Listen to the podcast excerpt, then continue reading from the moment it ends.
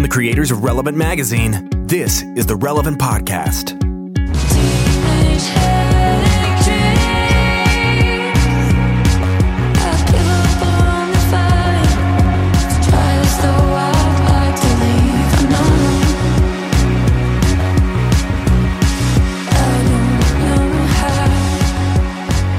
It's Tuesday, February 4th. The year is 2020. You're listening to the Relevant Podcast. I am your host, Tyler Huckabee. I'm coming at you from Nashville, Tennessee. Meanwhile, down in Orlando, Florida, uh, as always, trying to make sure that we stay on the rails as long as possible. It's our illustrious producer, Chandler Strang. Hello. And up there in Loveland, Virginia, trying to grab the wheel and steer us into a ditch immediately, it's our friend Jesse Carey. hello, hello. You know, and I wanted to get this uh, out of the way. We should have we should have discussed this beforehand, guys. But you know, no no use crying over spilled milk. Uh, we should say that Chandler is is pulling double duty today. Uh, he he was up very late last night. He was in charge of the Iowa caucus. Uh, I, I haven't checked. I have not been on. I haven't checked the news yet this morning. He assured me yesterday that he would be done in time. Chandler, are we good to go on the? We're, we're Well, set yeah, here. let me say this: I, I, Chandler and I have recently launched uh, uh, an app company. Oh, cool! Very Oh, excited. That's exciting. It is a digital platform that makes this whole caucusing business much, much easier and faster. thanks. Oh, man. What a I need. burning- You saw a I need and you met it. Listen, I was burning the midnight oil, patching some holes in the, in the you know, Just tighten the screws. debugging, defragging, and I was so confident in how well it's going to perform. I just sent it out into the world and went to bed at a tight 7:30 last night. I just woke up. I haven't seen the results, but man, democracy in action. Well, thanks, Take guys. that, for- Putin. Take that, Putin. We're stronger than ever. So Well, I speak, hold on, hold for on everybody. here. Hold on, hold on here. I'm just looking at a email I sent. Looks like I left uh, an, an ampersand in a URL that might be causing some code trouble. You know what? Someone would have contacted me by now. I, I'm assuming I'll be getting a call from the Yang campaign any moment now, thanking me for my efforts. I'm, I'm, I'm, I'm going to say, and this is this is from the heart, Chandler. I, I sleep a lot better at night. Knowing people like you and Jesse are looking after democracy, I'm, I'm, I'm, I'm pro democracy. I'm a big fan of. of I, I sleep more securely, knowing that that whatever happens, and I and this is, a, this is somebody. Look, I, I I I believe in democracy. Do I know what a caucus is? I do not. do I know why we do this in Iowa? I do not. But that's why we trust you, Chandler. That you're you handle this stuff so that people like me don't have to worry about it. So thank you for for keeping that going. And Jesse, thank you for your role in that as well. I wasn't aware you were involved, but it sounds like it was sounds, sounds like it was another successful venture. uh, no- you know, one of my many, many successful business ventures that haven't ended me up in crippling debt, bankruptcy, owing money to the mob, and ultimately changing my identity. So here we go. So uh, we're off and running today, guys. it's uh, we we had uh, we we had hoped to be joined by a special guest today, but had uh, a hiccup at the last minute, uh, probably owing to the fact that there's so much else going on here in terms of the the election that we, we we we just don't have time to to Yeah. get everybody on board that we'd like to. Unfortunately, but we are going to be joined. Oh, this is going to be good. I Yes, always like to good. welcome our friend Beth Moore to the podcast later on. I had a conversation with her about her new book, Chasing Vines, Finding Your Way to an Immensely Fruitful Life. That's out today. Uh, and I, I, this won't come as a surprise to any of you, but I love talking to Beth Moore. We had a great conversation. It was, it, she is, she is just such a rich conversationalist. Obviously, uh, she has become sort of controversial in some waters, uh, but but I don't think in ours, uh, not yet. We're we're uh, she's she's uh, she's No, been she's- I've known about her most of my life. She's been a he- she's uh, uh, been a hero to like my I remember my parents really loving her, and now I I love her too, and it was really really fun to to talk about her new book. We'll, we'll uh, be sharing a big Yeah. chunk of that conversation later on. E- Exactly. I feel like a lot of times on the show, we lately, especially, we've been really packing out these shows. We've been having some incredible. I mean, dude, think about the guest hosts we've had in, you know, uh, Kristen Howerton last week. Yeah, I thought Howerton she killed it. She was Yeah, that so was great. fun. we had Cory Asbury, John Mark McMillan, Jamie Ivey uh, will be joining us soon. We have Prop. But, you know, when you have that packed of a show, you kind of got to really cautiously curate the content. But today with Beth Moore, we're like, listen, we Let got Beth breathe. Moore on. Let, let this thing, we're going to, this is going to be an extended conversation with her. And Let I'm breathe. very, very excited for people. You're you're all very lucky because this is that's more time you get to spend listening to Beth Moore and less time to hear us talking about the Iowa caucuses, a system that I do not understand, could not begin to explain. And Uh, I will I will say this. I quickly read a Wikipedia that was incredibly confusing on caucusing. Uh, and I actually, the first one was on caulking uh, about wind, you know, around window panes and things. And now after spending about three hours, you know, charting out my caulking app, not sure how it ties into the democratic process. I realized I made a grave mistake. After trying to understand the caucusing Wikipedia entry and just ended up very, very confused, I made an app that was a pretty solid guess at what it's supposed to do. In Wow. a roundabout way, wow. I think this will be very helpful to the democratic process. I mean, it's been- and and I will say this: if you need to caulk a window, I have an app that I think has real potential. I'm going to see, trying to get the Property Brothers or someone on HGTV into this thing, million dollar lottery listing. Somebody's going to want to get on board with this in the home reno space. So it's really a win win for me. It's been a pretty big, awesome week. I would like for someone to explain uh caucusing to me using a metaphor that I like if you could use like a Marvel Comics framework somehow. I don't even know if this is possible, but use that framework somehow to explain what the Iowa caucus is like. I think that would be help because right now I feel like if you live in Iowa, you might understand it. Although given the events of last night, that is up for debate. But if you live in Iowa, you might understand it. But I feel like the rest of America just kind of waits on the results without really knowing Yeah. what the. It's like it's like I want to hear who won, but I don't under, but I don't know what the game is. Yeah, exa- exactly. It's like when I see people like on TV, like when I see any like weird British sport, like I, there was a video that was going around Twitter uh, last week of this guy, and he was playing some sort of like indoor bocce ball type of situation where there's like these like Yeah, yeah. they're about the size for re- you, you know spatial relationship. You know, they're about the size of like American softballs, but they're these you know large, appear to be like wooden or ceramic balls that are different colors, and he's like rolling them in a way that they approach other balls, and I have no idea what is happening. All I'm taking is from the oh oh from the audience that what he did was incredible. I don't know why it was incredible, but I'm able to recognize greatness. That's sort of how I feel like with a caucus. They're like, oh, oh, so you just vote on the candidate. I'm like, no, I think they go into the room, and I think there, I think there are people like making cases for things, and I think people physically move to sides of a room. it's like it's like four squares somehow. Yeah, and, and and there's no like counts. It's just kind of you're roughly eyeballing a social situation. It's very confusing, just like watching a weird British bocce ball. Which, by the way, in that video there were a lot of people in the stands. There are there there's a whole world of sports that you know exist in in in Europe and probably around the world that I have no idea how they work, but it makes it no less impressive when someone does something cool. Like I said, I don't know why what they did was cool. It looks like someone could, you know, or the ran, a random person could do this, but I can appreciate the enthusiasm. You know? Sports, And that's sports are better for that because there's at least athleticism involved. So you can tell, oh, well, this person did a hand. It's like when I watch one of those weird Olympic sports that I didn't even know was really a sport, but you can usually still tell at least like, oh, that, well, I couldn't do that. So it is cool to see somebody do something like that, even if I don't understand why. Caucusing is different. There were these videos coming out that were supposed to show like what a, you know, what, what how much chaos was involved last night in the Iowa caucus. You saw these like this this footage, and I'm looking at it like I can't tell if this is good or bad. Uh, the tweet makes it sound like this is a bad thing, but for all I know, this is just democracy in action.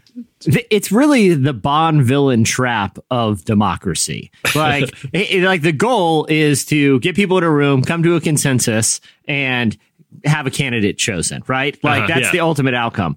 The easiest way to do that is to have a vote, right? But Right. you know, instead they do what a James Bond villain does, which is make the most uh, overcomplicated, have an awkward contraption where James Bond is, you know, y- you know, tied up over a bed of sharks as like a, a, a weird radioactive timer, you know, Yeah. slowly goes off. And it's like, just do the Austin Powers things. Just Yeah.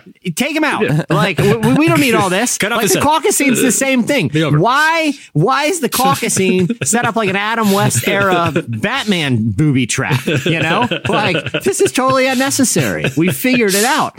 You know, Well, it's just they're part of the American electoral process. And I know for our non American listeners, it can be a little bit confusing to watch from the outside sometime. But rest hmm. assured, this is all part of our usual process in which whoever gets the most votes in November loses and the other person becomes president. yeah, exactly.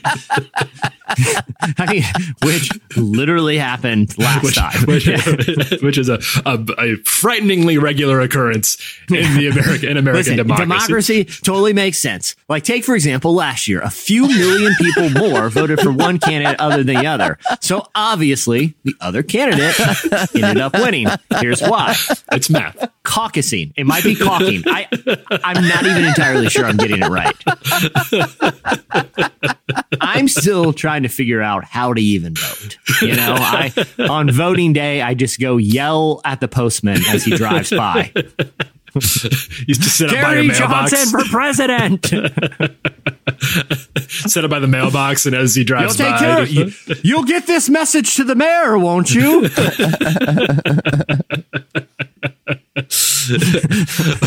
what am I telling the mayor? okay, before we get to the we, we have more thoughts on American democracy coming up, but before we do all that, we're gonna take a quick break.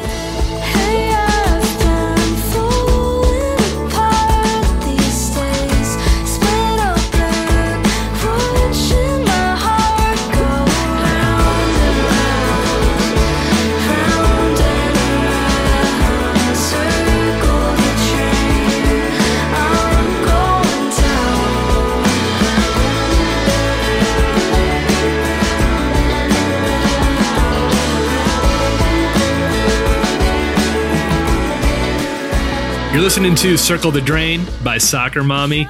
Beginning of the podcast, you heard Teenage Headache Dreams by Mura Masa. All right, time for our weekly look back at our favorite stories we came across this week. It's time for Slices. Jesse. What do you got? All right, I have I have a twofer, and uh, one of them. This is a. ha- I got to give a, a, a solid hat tip to the AV Club here. AV Okay, Club's a great sure. site. And they noted that this year is a very important year for the company Yahoo. Uh, Yahoo is is having a big birthday this year. It's their 25th birthday. Um, now, most of us, I don't even know if most of us could accurately articulate what Yahoo does anymore. like, like I know at one time a lot of people used email and fantasy football for Yahoo, you know, and it was like a, it, it was it was a search engine. But if you were to ask me how Yahoo makes money, I don't know. Oh, like I yeah. currently Mm. I currently don't even know what their business model is. I know they exist. I know they are a large digital brand, but uh, other than, you know, occasionally ending up on the homepage of yahoo.com to just read, uh, you know, an amalgamation of, uh, of AP stories and BuzzFeed listicles that are syndicated, I don't know what the company does. Like, I'm sure Yahoo has, in my mind, a giant building with thousands of employees. I have no idea what they spend their time doing. You know, like, hey, do you see that new Yahoo thing? Says no one ever. Like, oh, get the new Yahoo phone. Like, what do they make? What are they doing at the Yahoo building? You know what I mean? Like, literally, what happens in there? What are they meeting about? What are they working on at their When desk? you get hired by Yahoo, what is your day to day? Oh, I saw that Yahoo's hiring for a. uh, I don't know. I don't know what they'd be hiring for. what do you say you do here, Yahoo? Like, what is your role right now? Anyway, uh, but you know, uh, uh, a number, or I'm sorry, uh, yeah, a number of years ago, um, you know, leading up to their their 25th birthday, it was a pretty big deal. And you know, kind of at the height of this was uh, was about 14 years ago now.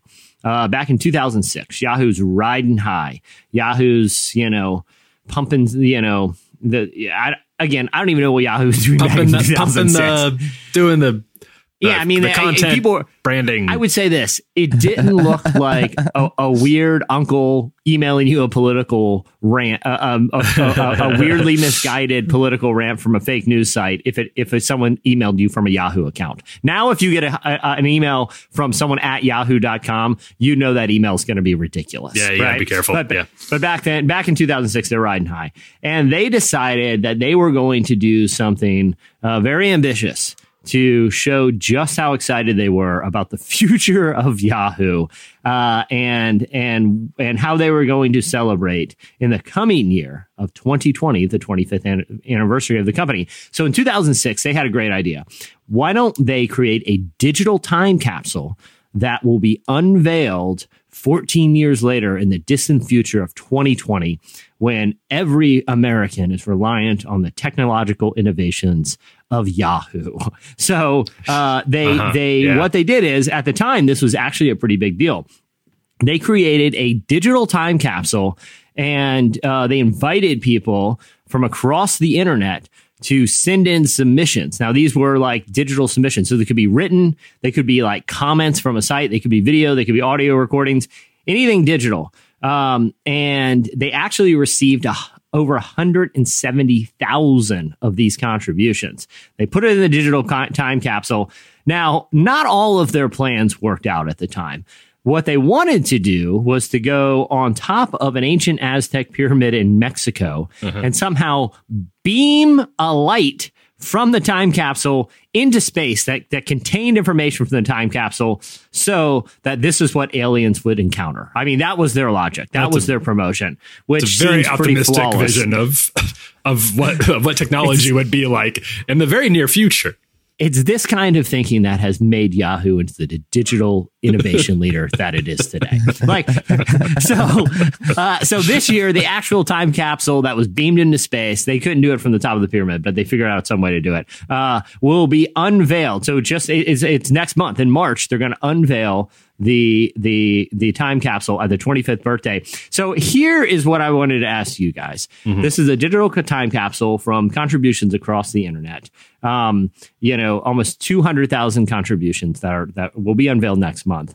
What do you guys think is going to be in there? And is Oh, it man. just going to be hot garbage? Because I feel like anytime you ask people on the internet to just contribute things that they think are important, it takes very little time for people to go to the lowest common denominator. I mean, it is 2006, Yeah, so yeah, yeah. there's probably a lot of like Homestar Runner and like collegehumor.com videos and things like that. But what of value do you think is going to be in because that, you know, if time capsule, I feel like you had to do like 50 years, you know, 14 just isn't that dramatic. Yeah, But- exactly. Yeah, when I think what do time you- capsule, when I think like things I've dug up in a time capsule, it's it's from a way, it's from a long time ago. I'm thinking like old, uh, I don't know, like books and census records, things like that.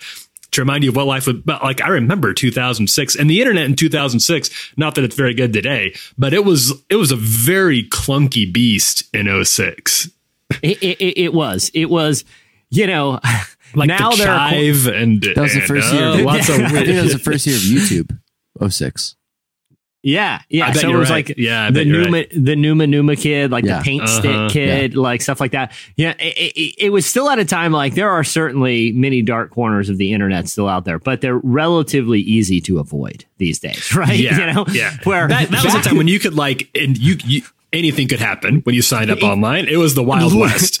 it was. It literally, you could sign on and just be like br- browsing, uh, uh, you know, what you know, page two on ESPN or or whatever you know site you're going to. You know, you're browsing MySpace, and like a random chat window from an AOL CD you didn't even realize was in the computer pops up, and there's some weirdo chatting with you, some creep yeah, ball. yeah. You know, that was 2006. It was know? a it was a weird. You could be on some like otherwise respectable site. You're like, I'm just looking for like some like a funny joke. Like just give me a good like a good list of, of good. We didn't have memes or anything, but you had like some text based. You or like I feel like that was a big time for like fail videos. Yep. That was Yeah. that that, Yeah. that era of like kind of older home video. It was it was kind of taking the place of America's Funniest Home Videos on a mass scale. That was 06 era internet. And then you would randomly get something like and also 20 Hollywood war, wardrobe malfunctions that just pops up out of nowhere. It just, you have no choice about whether or not you're going to actually watch it. It just starts happening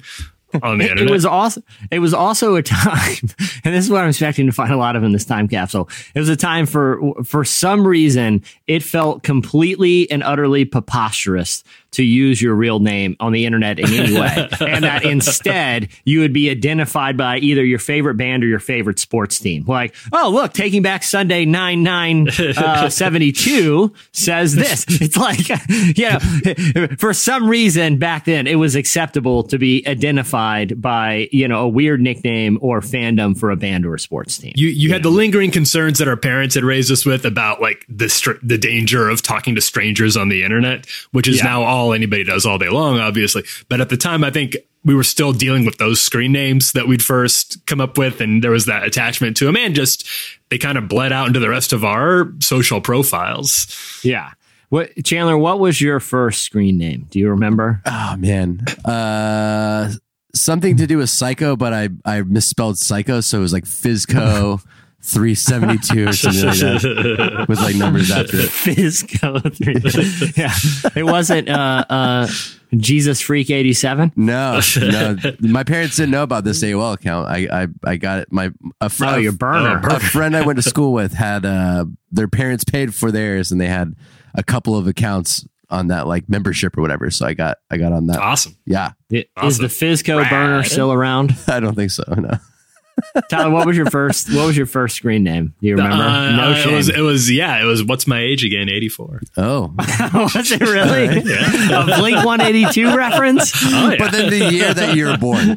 But the year I was born, yeah, yeah. So what's my yeah? I answered the question. That wasn't intentional. It wasn't. Spo- it wasn't like supposed to be a. It wasn't, wasn't a like clever a joke. meta- It it was just like like, it was just joke. like you need to add a number. Okay. It was a- Yeah, uh, obviously my birthday. What was yours, Blink Jesse? 182.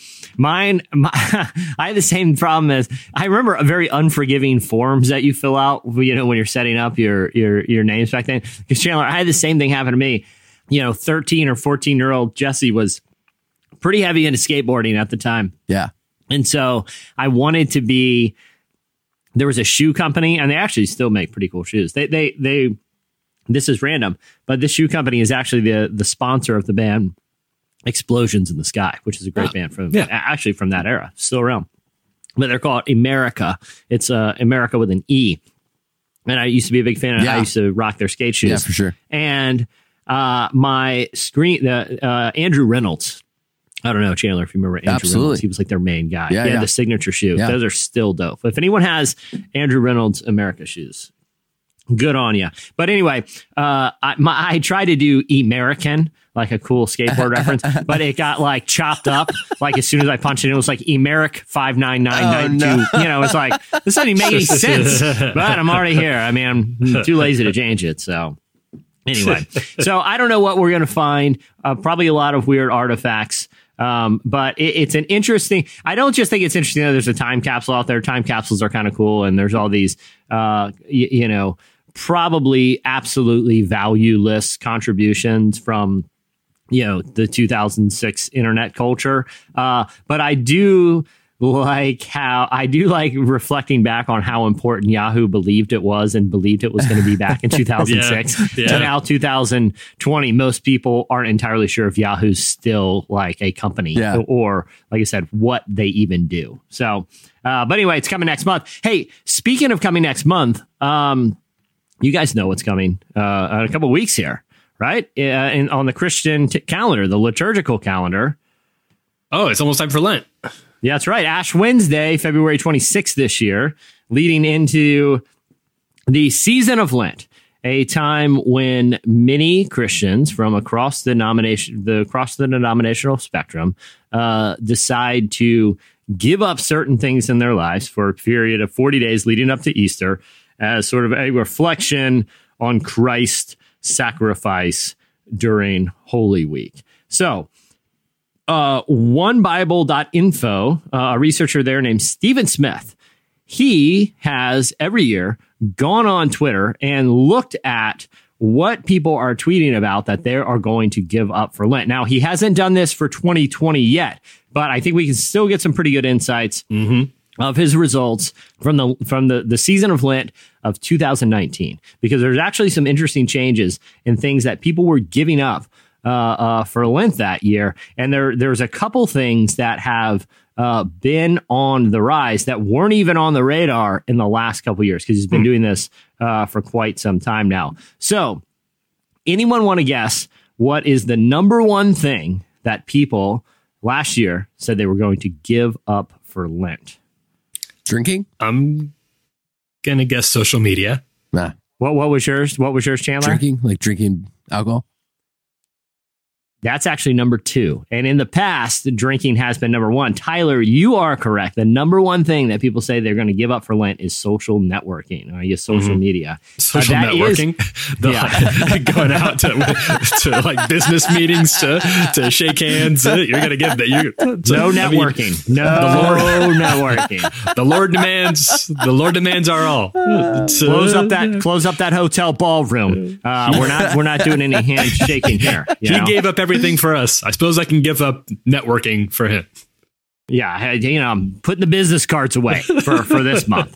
Yeah, It's going to be a tough time for your app company, I suppose, but at a time when you could really use some positive press too, to be honest Listen, with you. yeah, listen. A lot of people are trying to get up with us right now. I don't know why, but I've given up social networking. So I'm sure someone will address their concerns, and the caucus will All be just fine. All right, Uh, so, we got one. So we got one and two out of the gates. Uh, what else would be out? Like like snacks, like candy. Well, well, actually, number three is interesting because it, it's sort of a subcategory of one.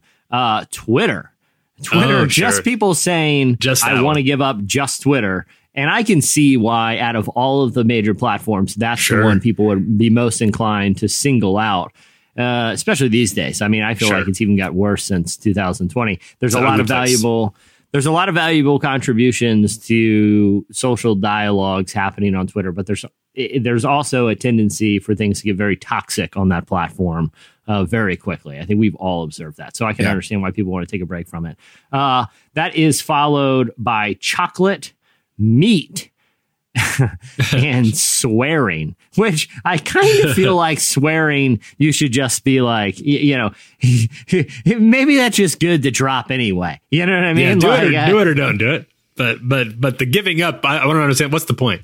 Yeah, yeah, exactly. I mean, it's like, well, if I'm going to give up something that's clearly like a, uh, you know, something that I think a lot of people would view, if they don't directly view it as like something sinful, it's certainly not looked at something as like, you know, maybe this like noble thing to do. But it's like saying, yeah, I'm going to give up shoplifting this year. Uh, just for those 40 days, I'll pay. I will pay for my gum and not slide it into my pocket at the bodega. You know, uh, everybody's you giving up guys something. Are you guys Lent Well- observers? Well, re- real quick, I, I want to Oh, yeah. do one Oh, yeah. more guess. Sorry. I want to do one more guess. Sorry. Last year's biggest increase. Any, Biggest anyone increase. guess? Last Um, year, biggest increase. Have we have we said it yet, or is this a new one? We haven't said it yet, and it's Okay. and, and you probably won't just blindly guess it. So I'll give you a hint. It has to do with uh, environmental consciousness. Oh, like plastic. Plastic. Yeah, plastic. People are going to. Uh, that was the biggest gainer. People said they're going to give up all plastics for 40 days. Uh, just before, uh, you know, I do want to get to our, our, our Lent habits, but here are some addi- additional notes from a study from Lifeway. Three in 10 Americans with evangelical beliefs say they observe Lent. Um, uh, of those, most, well, well almost uh, uh, half say they typically fast from a favorite food or beverage. Uh, Catholics obviously remain the most likely to observe Lent, 61% of them, uh, with, uh, uh, with two out of three actually fasting a favorite food or beverage. Overall, guess how many, what, guess what the percent of Americans are who observe Lent? Um, I It's surprisingly pretty. Is it? Huh? I was like, uh, because my guess was going to be something like twenty five percent. You got it. It's 20, it's 24%. Okay, Though that's Nailed a it. quarter of all Americans. A quarter. that's that, that's even that that, seems feels very- more like more than I would have thought.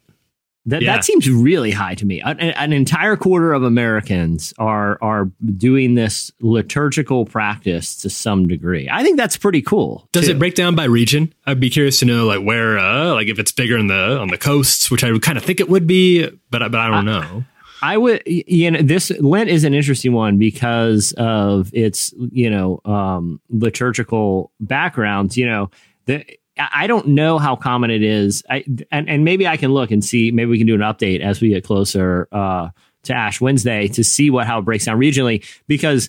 I think my assumption would be it, it would be a more diverse regional breakdown than we think because it doesn't necessarily break down along like traditional Bible Belt lines. You know, Yeah, because I wouldn't feel think like so. Yeah. the, you know the, the bible belt tends to be pretty evangelical tends to be very protestant you know Mhm. um and and whereas you know generally we associate lent with catholicism and i would think that more on sort of like catholic enclaves like new england Mhm. would probably be more likely but but i don't know that that would be an interesting thing for us to to take a look at I, I grew up in in the Midwest, and uh, and I really don't remember anybody. I, it was not part of my like life, or, or I did not know very many people who did it at all until I moved out. Until like I moved to Chicago, and and then even down here in the South, I see it a lot more than I Yeah. did when I was a kid. So yeah, I think you're probably right, but but I don't know. I'd be curious to see what that. I'm sure that study exists. I just haven't ever seen Yeah. those numbers.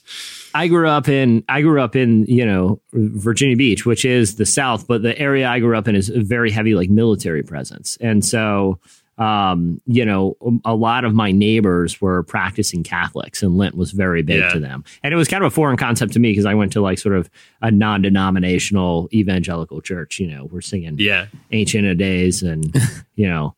All honor, yeah. blessing and honor. That was more our jam. Classics. And my Catholic neighbors were doing Lent. So uh, yeah, I don't know. I'd be interested in the regional breakdown. Yeah. do you guys do you guys observe Lent?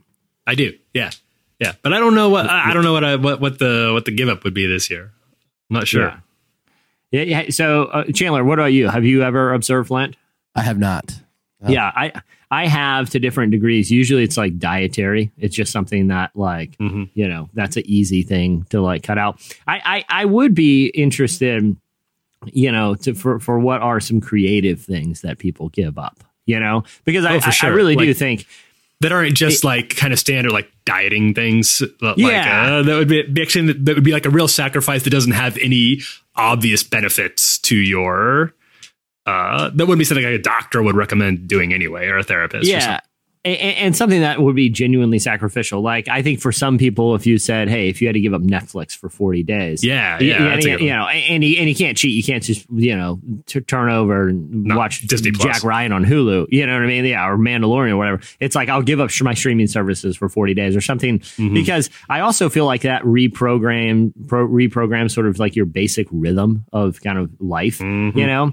Mm-hmm. And yeah, I think that's a valuable exercise. And I think that's also something that there's a million different teachings on Lent, but I think one just sort of objective observation beyond the spiritual benefits. It really does challenge us in the areas of like self discipline, but also how kind of married we become to rhythms of creature comfort. You know what I mean? Well, I get this, I get Chick fil A every Wednesday or, what, or whatever it is. You know, it kind of unmarries us from patterns that are ultimately, uh, you know, constructs that build up our comfort. So I think it's a positive thing. You know? Yeah, yeah. Oh, I think I think it's great, and I think and I know there are some people. I have some friends who are very intentional about uh the like they they try to give up on like um exist and this is a very relevant right now uh and in February in Black History Month like trying to give up on on ways that they may be colonized spaces like white spaces or Yeah. or uh, or give up um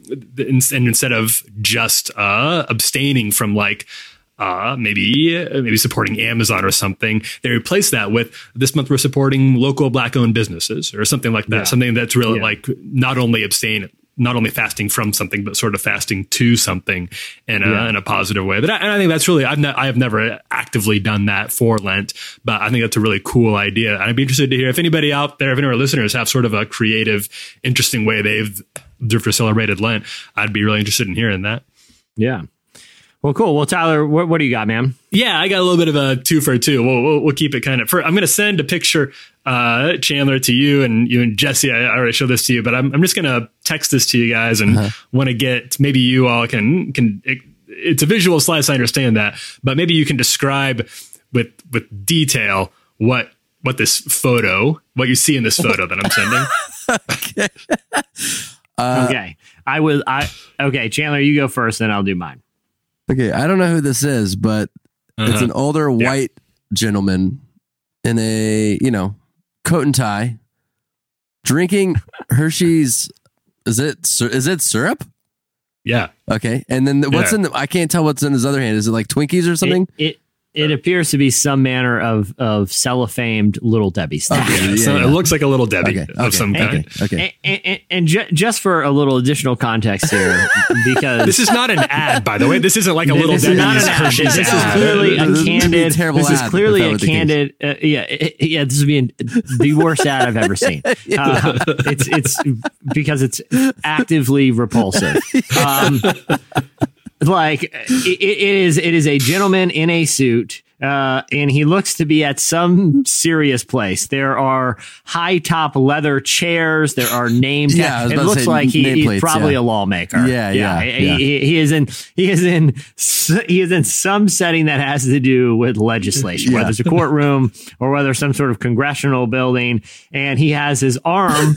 His elbow casually just on what I can only assume is a wooden podium that has been in our nation's capital uh, through some of the most important moments of history. This is where he has his arm resting because he is drinking from a Hershey's bottle directly from the nozzle. He is squirting this, this sauce directly into his mouth. Now, he is in a suit. Obviously, he is either working or taking a brief break from work. and the only reason that he oh, seems to be drinking chocolate sauce, Hershey's or Nestle's Quik or something directly out of that plastic bottle is because he's using it to wash down what it does appear to be a Twinkie or Nutter Butter. I cannot tell because of the shape of his finger. But I feel reasonably confident it's one of those things. All right. And, so, and that's what we're looking at. All right. So this is. Let me give you a little context here. Let me, let me feel it. You're both. You're both correct. All right. This is Representative Kent Calfee. He is from here in Tennessee. He's my state rep. Uh, he is. I know nothing about this guy. I don't know his voting record. For all I know, he is. He is a statesman. He is. Uh, he has upheld his oath to Yeah. Congress. I don't know. I, I don't. I really don't. I have no idea about what what the rest of what he's done is.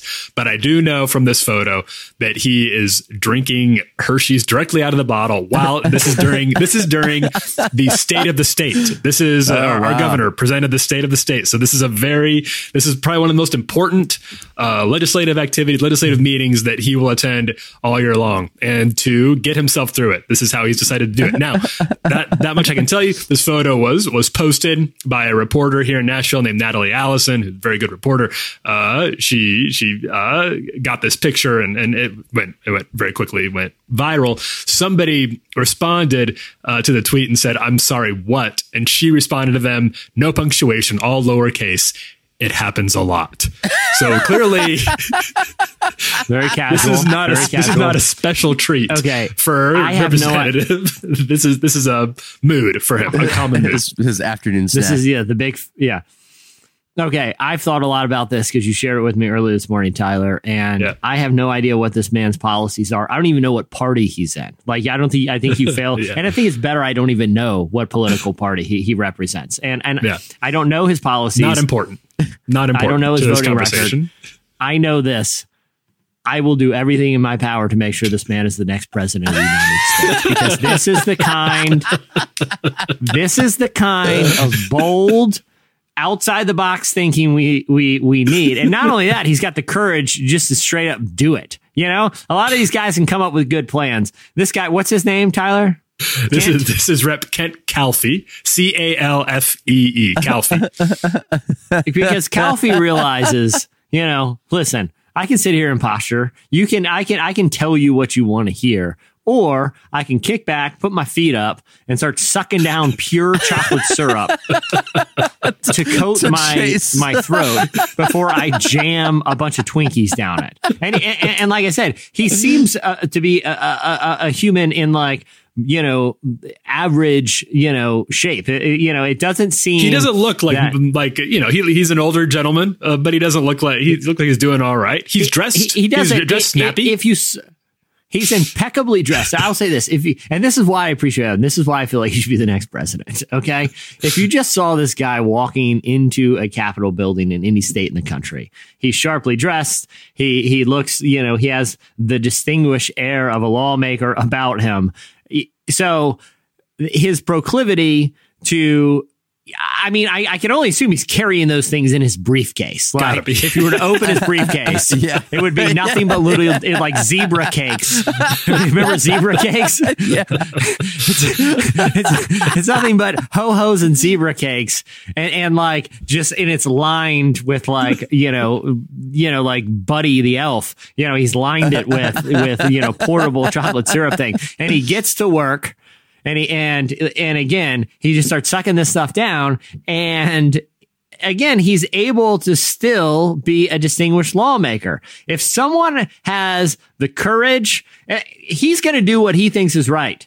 And he thinks what's right is to to drink Like the- the Kevin chocolate McAllister, as a meal. Kevin McAllister diet, like on a on a on the national stage. Yeah, it, but it's this kind of outside the box thinking, this bold uh, uh, uh, uh, approach to you know shameless individualism, and also the bipartisan courage it takes to humiliate whatever party you're a part of by doing this publicly. Because no party wants to claim the guy who's in the corner during the meeting drinking out of a chocolate sauce bottle. No one wants that guy on their team. But you know what? He doesn't care. And that's what I appreciate. You know? I know he's not going to get up caught up in partisan stuff because he's already a pariah because he's a crazy person who drinks chocolate sauce in a government building while talking about the most important issues in the entire state. So kudos, kudos.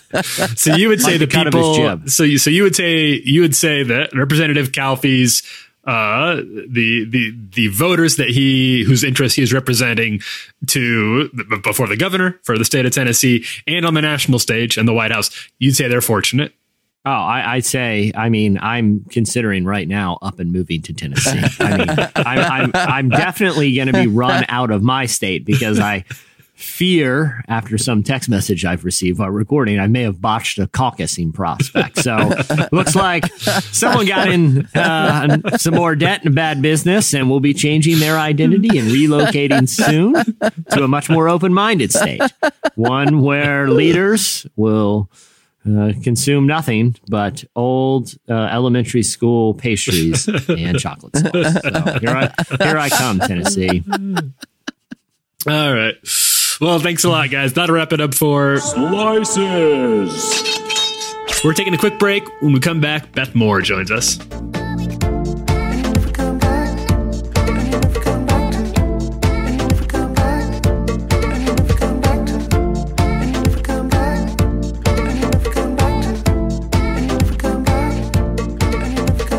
You're listening to Never Come Back by Caribou. That is kind of what I imagine the people of Virginia might be telling you, Jesse, when they find out what happened to the caucus, the caucusing project here. Yeah, they've. Uh, I, I I can see that there's some authorities that are outside my home right now. I don't think I'm I, looking I think they'll see your intentions and Chandler's yours too, and, and they'll, they'll. I don't know. I, I don't know about forgiving. I mean, they'll forgive you in their hearts. The law is still the law, but Yeah. They come in. They come in. They're like, I'm just like, come on in, guys. Come on in. They're like, you don't look so good. I'm like, I'm fine. Raw! And they're like, oh my gosh, what is that? And it's like, do no one freak out. I just drank four bottles of chocolate sauce. That's all that is. That's why it looks so horrific. I know it looks like a crime scene in here, but uh, I just I went a little hard syrup. this morning. I was in a celebratory mood, and you know I'm giving up. I'm giving up drinking chocolate syrup right out of the bottle for Lent, and so I just decided to do a little binge this morning, and it did not sit well. It I think it expands pretty dramatically once it gets inside you. Like it really expands, and so got quite a mess. I got to clean up. Then we'll turn my attention to this caucus mishap. it'd be easy to see the FBI like like parachuting. You know, they rappel in through Chandler's windows there. They break through the window. The skylight busts open. The, the handcuffs out on the ground. And they go, "What's what? What are you charging me with?" He said, "You, Chandler Strand, you are under arrest for the caucusing. There's you. You got the people to." when caucus, we don't understand what caucusing is, so we don't really know. It seems shady. We can't tell for sure, but but you need to be in jail. Yeah, sir. You you not only have no idea what caucusing is, you seem completely ill-equipped to build any sort of app to do anything, much less caucusing. And you've appeared to uh, pass the level of chocolate inco- intoxication by the amount of Hershey syrups you've consumed, even since we've been here. So you should probably get to a hospital, then jail, and then Tennessee, where they will open, welcome you with open arms. Welcome, open arms, What open a- arms, uh, anyway, what an intro for Beth Moore. yeah, yeah, Beth Moore. For those for the Beth Moore for the Beth Moore Hive still with us for the for the Beth Hive. Uh, Beth Moore is a Bible teacher, preacher, and the author of a ton of books, best-selling author of a ton of books, including her latest, "Chasing Vines: Finding Your Way to an Immensely Fruitful Life." In it, Beth shows us from Scripture how all of life's concerns, the delights and the trials, matter to God, and how He uses all of it to help us flourish and be fruitful. I had a great conversation with Beth. We talked about this book and and what inspired it, and and just sort of uh, the last couple seasons of her life, and and how she's processed uh, some of the drama that I'm sure our listeners are very familiar with. So we wanted to play a lot of that. Here is uh, here's here's a, a most of the conversation that I had with Beth Moore because I think that's something that people say a lot. They say, uh, you know, the hard times made me appreciate the the good times more. They or they helped me grow better. You hear that cliche a lot, but it's so different when you realize it. When you actually go through those things and you experience that. Is that something that you feel like you've been able to to explain in this book in a way that can help um, crystallize it for people who who ah, have only been on the other side question. of that? That's such a good question. I, I'd like, because I am the age that I am and I've lived a lot of life, I'd like to turn from a different angle with it because I think it is really easy to go to those cliches. But I'm going to tell you, some of it was so hard that I thought I, I couldn't bear it. I thought it was too much. There were just, just a couple of years ago uh, we had uh, a dynamic in our family that I thought I, I don't I don't know how this is sustainable. I don't know how we are going to bear this in the long term. And God has been so faithful, but I I don't like to throw around words. I even feel weird about it. I, I'm I don't like aphorisms. I don't I don't like that kind of stuff because the reality is people are living with some grueling stuff. But I'm going to tell you how I see it, and this is a very big deal in the book. Um, it, I think we keep feeling pressured to come up with the saying, "It was all worth it," and I don't think that's necessary or the point. I, I think the point is that it all mattered. I don't think I have, do I, must I go back and look at my background of childhood sexual abuse and make the statement that it was worth it because I've certainly gotten to minister out of it. And I have, I have gotten to minister out of it. But I, that's a little bit sick. I, I, I can't do it. I, don't think anybody, say for instance, who has lost a baby should ever feel like beca- that it somehow displays their Christian maturity if they convey that the loss was worth it. What what what are we talking about there? I, I don't know that that kind of stuff. It puts the hair up on the back of my neck. I don't like that. Uh-huh. What I do absolutely promise somebody based on the authority of the word is that in his gracious and merciful hands, God can make everything matter. And that's where the fruit bearing comes in. This is what I will tell you. Not one thing given any time at all that I've gone through, including my sexual abuse, including the instability of my home, including having made some disastrous relational decisions along the way, including all of the trash, all the manure. I will tell you anything given enough time. And I, I mean, I, I'd say that I can't really put a date with it, but I would say even over a year's time, God has made all of it matter. I've I can't think of anything that I would tell you that it just it was just flat wasted. And so to me, that that now now we're talking. Now we're talking. Now, when we see him face to face, Jesus. This is why it says over and over that we're going to say, "Worthy is the Lamb. Worthy is He of everything." But it that suffering, I don't think we I don't think we have to feel forced to go there. I, I think if it's hmm. true, yes, let's do. But most of the time, really, what we're looking for: did He make it matter? Did He keep His promise in Romans eight eight twenty eight? Did he honestly work it out where it did some good? And so, so Tyler, the other day, you and I both are on Twitter. So somebody on Twitter said to me, asking an earnest question. This was not really, you know, hyper prosperity kind, uh, gospel kind of question. He said, "Do you think it is the will of God for us to be happy?" And I'm so um, sanguine and such an extrovert that, and uh, you know, I love. I love to laugh. I love a party. So I I want my bent is to answer yes, but I can't. I can't. But I'm also not going to say it. Also, kind of gets on my nerves when somebody says he just wants us to be holy, and and he doesn't care about our happiness. He just wants us to be holy. Well, I don't. I don't think that either. I think God. We we keep trying to to make him this uh, one dimensional God that this is this is all he's trying to do over here. God's working all of it uh, at the same time. But what, how I answered the guy, I said, okay, okay. I said, I've got to be honest with you. No, I don't think that is his priority. I said, his priority is that we be fruitful. I said, that I can tell you strongly based on the authority of scripture that fruitfulness be fruitful and multiply. And and for us in the new testament in the new covenant um, calling for us that's uh, that spiritual fruit that is uh, the you know gospel fruit. But i said but but here is where i want you to hear this Tyler because this is where i went with him. Uh, what i think somebody should stick around and hear is that a lot of times fruitfulness actually does end up making us happy. It really does. It hmm. does have an hmm. impact on joy.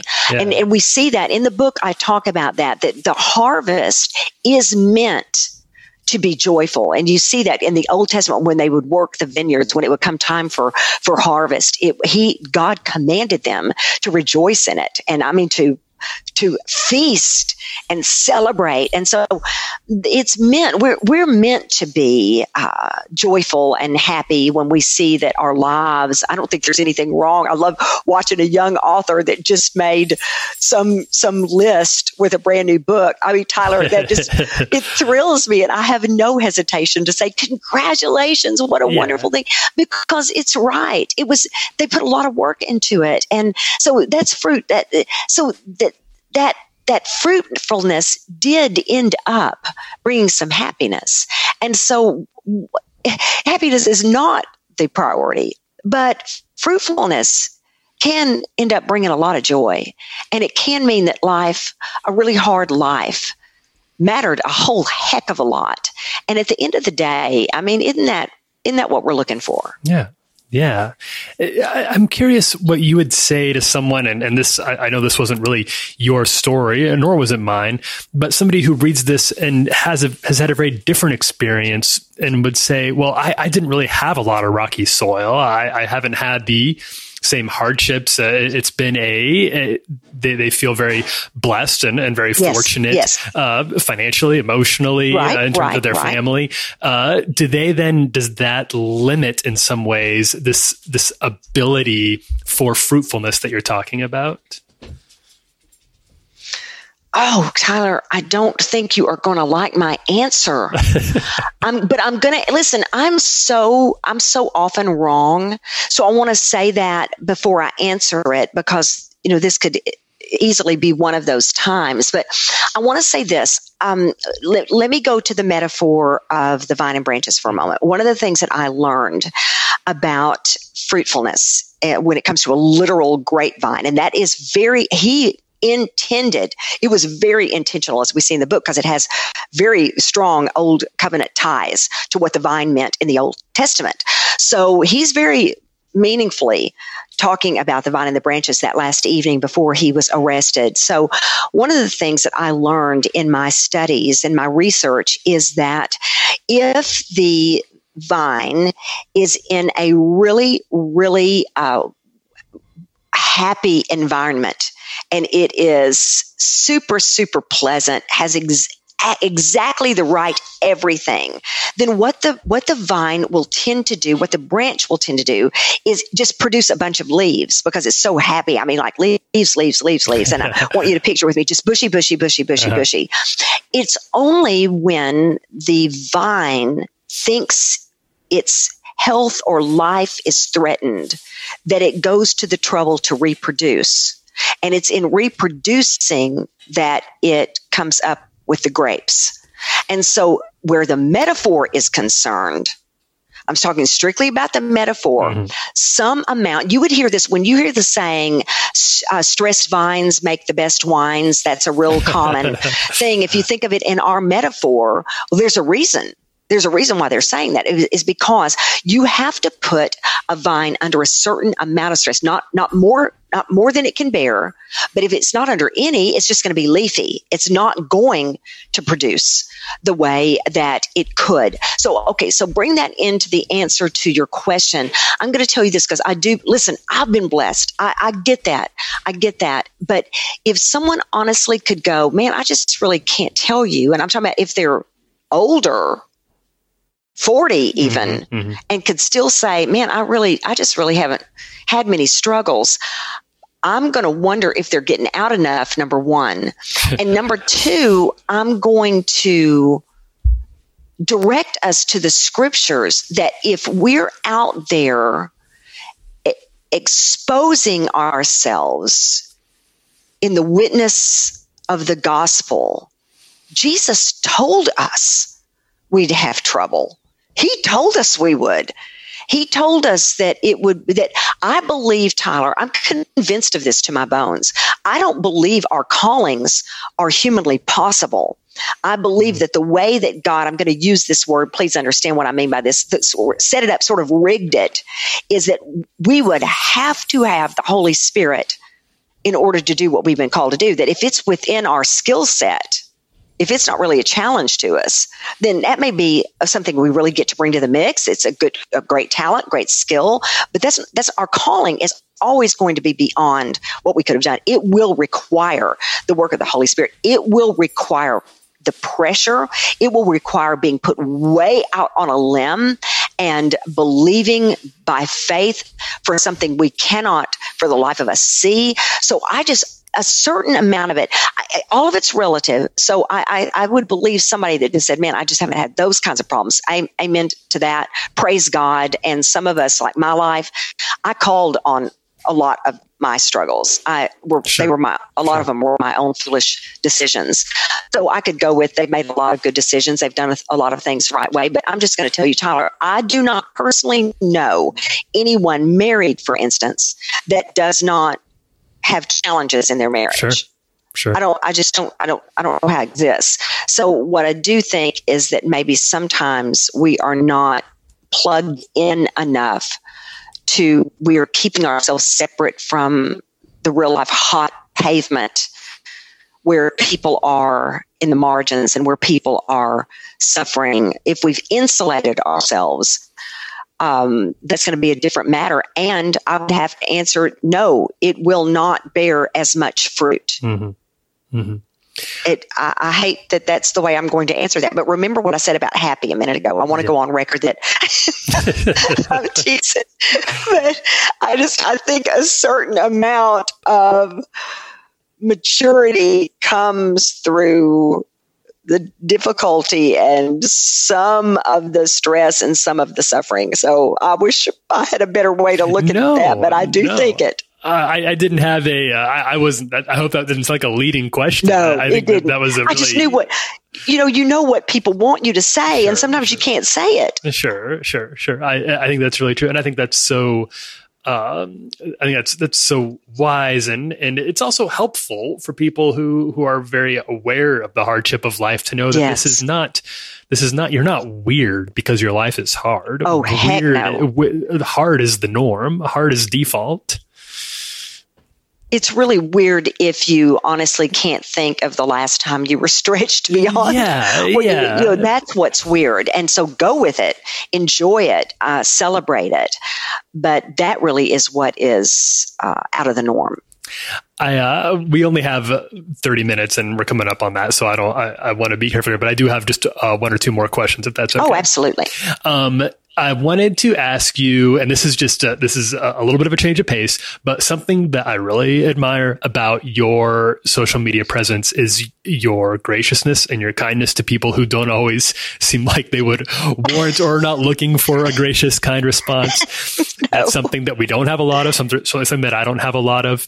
Do you have any just like quick practical tips for people who feel like they lose their patience online easily on how to maintain a little more of a a loving gracious stance Yes, uh, y- yes, and I don't have them ordered. I don't have these thoughts ordered, so it's going to kind of be um, just thrown out there. But I, want to say, let's have a little grace on all of us because didn't this catch us all by surprise? We we find ourselves in a, a social world and in a very very public i mean we're just all like in the marketplace. Remember those pictures and i mean pictures these moments in in uh, acts when paul would be in the marketplace. Well we're all there. It's like that, that's what twitter is. I mean everybody's screaming at once. Everybody Uh-huh. talking at once. It's like we're all on the evening talk news where everybody's yelling over that that's all us now. And so I, I think that in in some respects we we have to admit we are we have all done it wrong and are all trying to learn how to do it and uh, without it eating our souls. And a couple of things that I would say. I came to a point last summer where I honestly got so frustrated that I thought I have got to take, I got to take some time off. And I, I stayed off for a month and, and I was glad to. And, in fact, the later it got in the month, the more um, reluctant I was to go back. But um, I have a very, Uh, God gave me a very strong will and a very strong determination. And what I'm not going to let happen, particularly because I have young women watching me, is that I'm not going to be bullied off of uh, that Uh, platform. yeah. I'm not going to be. I'm not going to be. And and and not just because I'm being hard headed, but because I um, am in a situation like other uh, leaders in my peer group would be in, where we've got people watching us and seeing are they going to hang or not? Can they be chased off or not? Y'all have got to deal with this world when my generation is out of it. And will we have taught you to keep standing back up? And so there's there's got to be a break. But as for me, you know, I'm still gonna I'm still gonna get back on. I'm gonna do a lot of before I ever get on. I'm hoping and this is gonna sound corny to somebody, but I got no better answers for you. I, we just we got to have a real life thing going with God where we are asking Him when we are under constant duress. Uh, Lord, I I need you to help me. I need you to help me to be loving to people and be patient to people. So I that stays on my radar. That's something I'm praying about. I also am, I thank God to be able to say, Tyler, I am God, I'm ha- I'm a happy person, so I, I naturally like people. I don't naturally not like people. Yeah. I, I naturally like people. Then there are some that I'm caught off guard. I'm thinking like, "Woo, I, I really don't like you," but it's not very often. So I, I'm always a little. I was so taken by surprise with the hatred. It is a. We don't have time for this discussion, but Tyler, I'm going to tell you something. It's surreal to be hated. I, I just, Oh, I, I don't. I, there's no way I can explain to you. It's surreal. Yeah. And um, so I, I don't think anything could have quite prepared me for that. But um, I just think I, I, I, I don't know. I may be wrong, but I feel like a lot of these bullies and a lot of these haters, uh, I think they must be miserable. Hmm. And I think their own lives are so painful that uh, that they take it out on other people and look for someone to bully. Mm-hmm. And so I try to keep that in mind. But let me tell you something, Tyler, just as soon as you've asked me this question, it'll be no time at all till I'll have acted so ugly to where every now and then I can't help myself. I just absolutely can't help myself. And so what I would say to you then is say you're sorry and delete it. That's the best way. What we've got to learn to do, we have got, since all of us now have a mic, everybody does, mm-hmm. everybody does. And uh, especially on Twitter, because it really is words based. And that's what I love. I, I love dialogue. I like it more than monologue. I like to get into a discussion with people. I even like a debate as long as it's decent. Sure. Uh, I don't, I don't Sure. need people to agree with me. I just, you know, just, but you don't have to be a bully and tell me that you wish my plane would fly into a mountain. Um, you know, these are, are things that are just un, untoward. But uh, we we have to, um, if we're going to be out there, if we're going to be in that heat, uh, we have to know what we signed up for. We better be we better be ready for it. We're going to get criticism, and we're just we're just going to have to deal with it and not get in there with them. And I think the other, the last thing I'll say about it is find people, and this is one way I found you, Tyler. You're you're one of those for me, and I could name. I could name 30 people off the top of my head that are this to me that I so much enjoy that they just make make it so worth it. That was Beth Moore. Next up, feedback.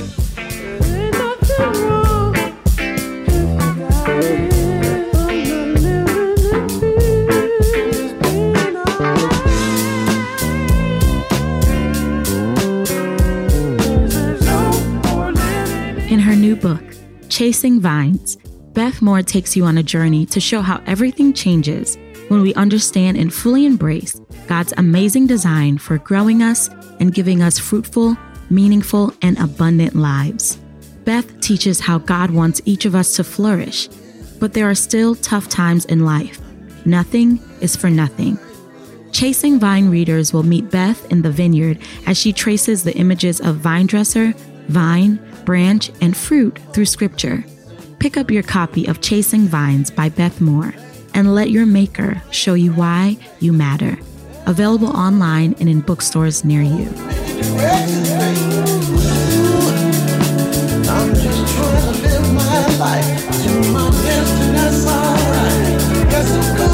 You're listening to Black Qualls by Thundercat. All right, so last week uh, we of course brought you our hard-hitting investigation of the Indiana Pizza Club situation. If you don't know what I'm talking about, you, you just got to go back and listen. There's just too much for us to cover here in the time that we have left. But we we got so into it uh, that we kind of got derailed on feedback situation. But we do have a couple answers to the uh, the question of the week that we've tossed out there. Uh, the question of the week that we had was uh, was a uh, we, we I- actually have a couple. Yeah, we had a couple. Yeah. First, we had the one about uh, autocorrect, your best autocorrect fiasco. Uh, and then I think your the other one we asked was about favorite Christian characters on television, right? That's right. And I, you know, I singled one out for the autocorrect story just because I feel like you hear you hear this one, you're like, okay, we're probably good with this. Um, uh, this comes from us from Phil, who emailed his vacation Bible study team for, uh, to uh, um, to help me make octopus tentacles for our underwater theme. So vacation sure. Bible school with an underwater theme, and he needs octopus tentacles. Uh, unfortunately, it auto corrected to octopus and another word that sounds like tentacles but is wildly inappropriate in this context. We'll let you use your imagination. So I don't think that went over well with the ministry team there at Phil's church. So What sort of what sort of autocorrect? What sort of autocorrect doesn't immediately pick up like oh tentacles? Of course, that's what octopus have. It's the only it's the only word he could have possibly intended here. Sorry, Phil. Yeah, yeah. I hope you kept your job. Uh, also, several listeners wrote in about their favorite Christian characters on TV. Here are some of the favorites that uh, that you can. I think we talked, Jesse, when you talked about this, you said Flanders from The Simpsons was Yeah, your I- I- favorite, right? I, I, yeah, because I always think he he comes out very nobly. But there was a couple other good ones. Bethany's. I, I was. Are, are, were either of you guys big West Wing fans? I've I've watched it. I know I'm Yeah, familiar with the I've only series. seen I a didn't couple watch of it. episodes. I didn't watch it when it was like happening. Like I wasn't part of the craze, but Yeah. I caught up with it on Netflix. Yeah. Well, uh, uh, Bethany said that Jed Bartlet. I, I think he is the president played by Martin Sheen. Correct. Yeah, yeah, yeah. Martin Sheen. It, it is a good portrayal. Uh, yeah. yeah, is is her favorite fictional Christian. I yeah, I, I I've I'm not a big West Wing watcher, but I I have seen some clips, and uh, you know, I, I think that's a great choice. Um, Doug said, and I'm not, I, I don't, maybe I'm just not as familiar with the Pirates movies as, uh, I thought. I've only, I haven't seen them all. He says in one of the Pirates movies, there is a priest paid by Sam Claflin who is kind and good. Definitely one of my favorite fictional portrayals of a person of faith. Also, he says hot priest. Come on. Yeah, of course. The hot priest from, uh, from Fleabag. The, the, uh, the viral sensation that sent the, the world of, of faith and fanfic aflame.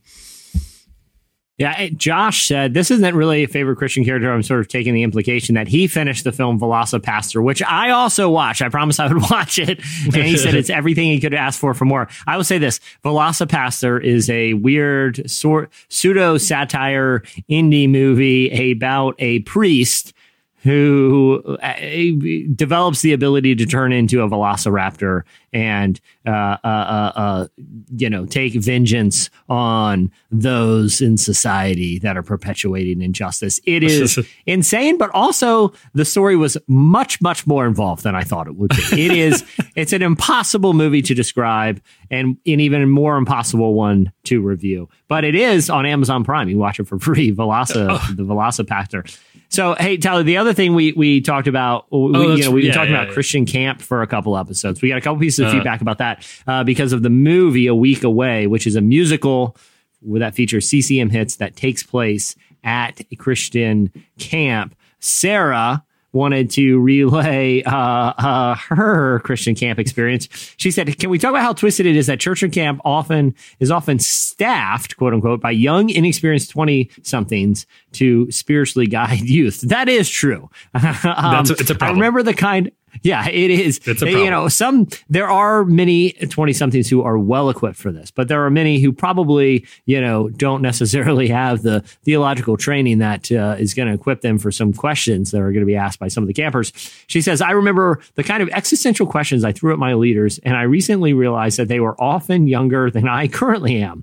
also, the big cri- the big crime at our youth events was when you quote made purple. Here's what the definition of making purple is, which was Yeah. when what we called a boy and a girl going off together alone. Blue groups and pink groups are fine, but you don't dare make purple. and you have to leave room for the Holy Spirit, who is surprisingly big. Don't make purple. I will say this from the clip we saw of a week away, which features a young man and um, one one woman dancing to a Michael W. Smith song alone on a dock at sunset. Yeah. Sounds like they're making purple to place in this world. No room for the Holy Spirit. No room for the was was purpling. Was that pur- purple was in my vocabulary when I was in youth group. Was it? Did either of you guys read it? No, Oh, yeah. my I, was- I've I knew it. I knew it. it. I knew what purpling was. Yeah. Yeah, that was a real thing. Um, Amy said, but this this was not part of my vocabulary. Amy said she didn't grow up in a Christian home, but her neighbor took her to a Lutheran church camp. And she says the bathroom and shower house was at this camp was for the girls named Bathsheba and for the boys was named David and she didn't think twice about it at the time. It didn't come to her till later. But that is a that is a what were they thinking moment. David and Beth, of all the the male and of all the men and women in the Bible who that you could do any of there's so many options. Well maybe not so many because Yeah. the male and female relationships in the Bible often go awry. But of all of them this would be towards Yeah. the bottom of the ones I would pick Yeah, the, the, like the very most bottom. famously I- I- most know, famously Well, why, tragic why don't you just have bad- Ahab? Why don't you just have Ahab and Jezebel? You know That's what I mean? least- Like, yeah. By all accounts, Ahab and Jezebel had a happy marriage. Can't say many other good things about them, but, but we don't know anything about their, their marriage. policies, their policies as it came, policies. We we can take issue with.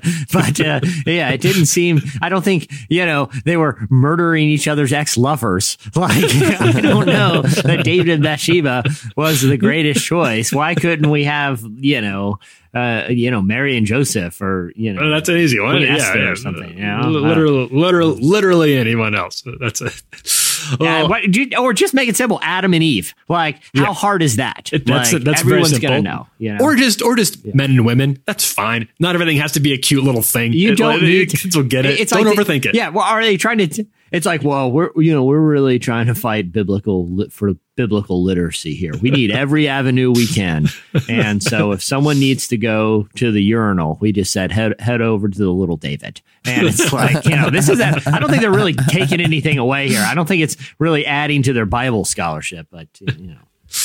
well, that'll do it for crazy, last those week's feedback. Now it's time for this week's. Editorial question of the week. Hey. All right, so earlier on the show, we were talking about time capsules and uh, what what we might be finding in Yahoo's promised internet time capsule. But we want to know, in lieu of that, what uh, what would you put in a 2020 time cap? If you were putting the other time capsule today to be opened up, let's just say 50 years from now, assuming we're all still here. We're optimistic on this podcast. What do you? What would you put into the 2020 time capsule uh, that you feel like would really commemorate this point in time for future generations? But but I want to challenge people. Make it stuff like everyone's going to remember the big stuff. Make Yeah. it stuff that would otherwise be forgotten. Some, some weird stuff, funny stuff. You don't have to worry about the Avengers would- movies; those will be remembered. We need we need a little more Yeah, offbeat eh, stuff. You don't need to put an Infinity Gauntlet in there, okay? Like we, we- we got it. You know, we we want uh you, you know we, we want creative stuff. So so what do you want people to remember from the you know the forgotten era of the 2020s? You can uh, hit us up on Twitter at Relevant Podcast to give us your answers. Uh, use the use the hashtag question of the week if you want to. Well, we'll check them either way. Do you have time? Hey, we want to say thanks to Beth Moore, of course, for joining us. Her new book, Chasing Vines: Finding Your Way to an Immensely Fruitful Life, is out now today. Uh, I hope you have already picked it up, but if not, you should go do it right away. Um, and also, hey, as long as you're on our, our Apple Podcast page, uh, go ahead and give us a, a positive review. We love those those uh, those positive reviews. They help other people find us. If you could take the time to to write up a little something, we would appreciate it. We might even read it on this very podcast. You can also subscribe to Relevant Daily while you're there. That's our Monday through Friday, ten quick minutes to just keep keep you up to date on the intersection of faith and culture. And with that, I think we'll wrap it up. I'm Tyler Huckabee. Chandler String. Uh, I'm Jesse Carey. Thanks for listening, everybody. See you next time.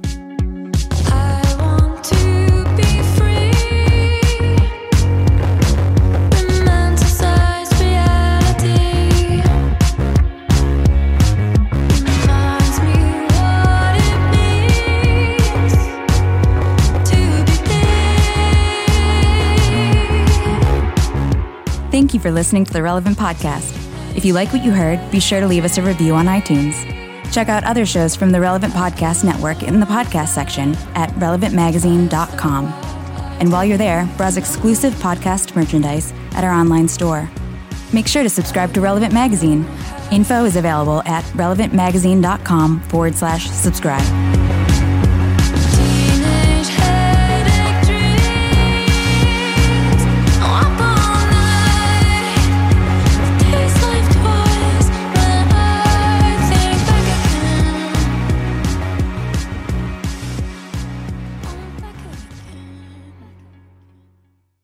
You'll get this message to the mayor, won't you? Relevant Podcast Network.